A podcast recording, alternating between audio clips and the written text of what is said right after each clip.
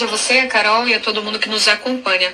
Pois é, a Procuradoria-Geral da República denunciou o ex-deputado federal e presidente nacional do PTB, Roberto Jefferson, por incitação ao crime e outros crimes previstos na Lei de Segurança Nacional e na lei que tipifica o racismo.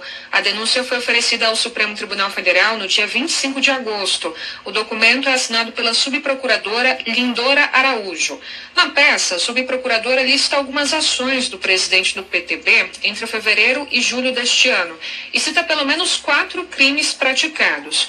Um deles é o de incitar o crime de destruir, inutilizar ou deteriorar coisa alheia do Código Penal, com pena de detenção de um a seis meses ou multa.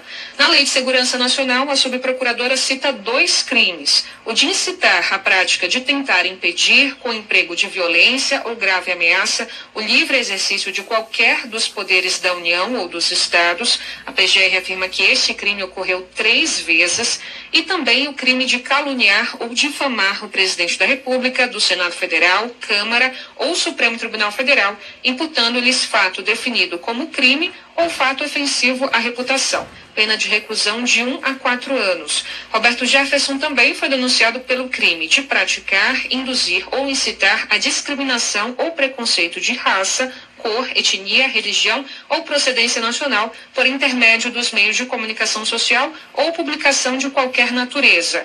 É uma reclusão de dois a cinco anos e multa. A PGR informa que este crime foi praticado duas vezes. No documento, a subprocuradora também pede que seja analisado o pedido apresentado pela defesa para colocá-lo em prisão domiciliar. A defesa alega que ele tem problemas de saúde.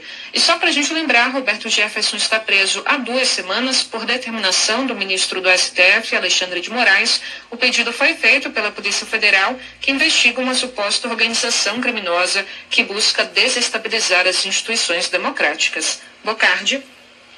Obrigado, Débora Fortuna.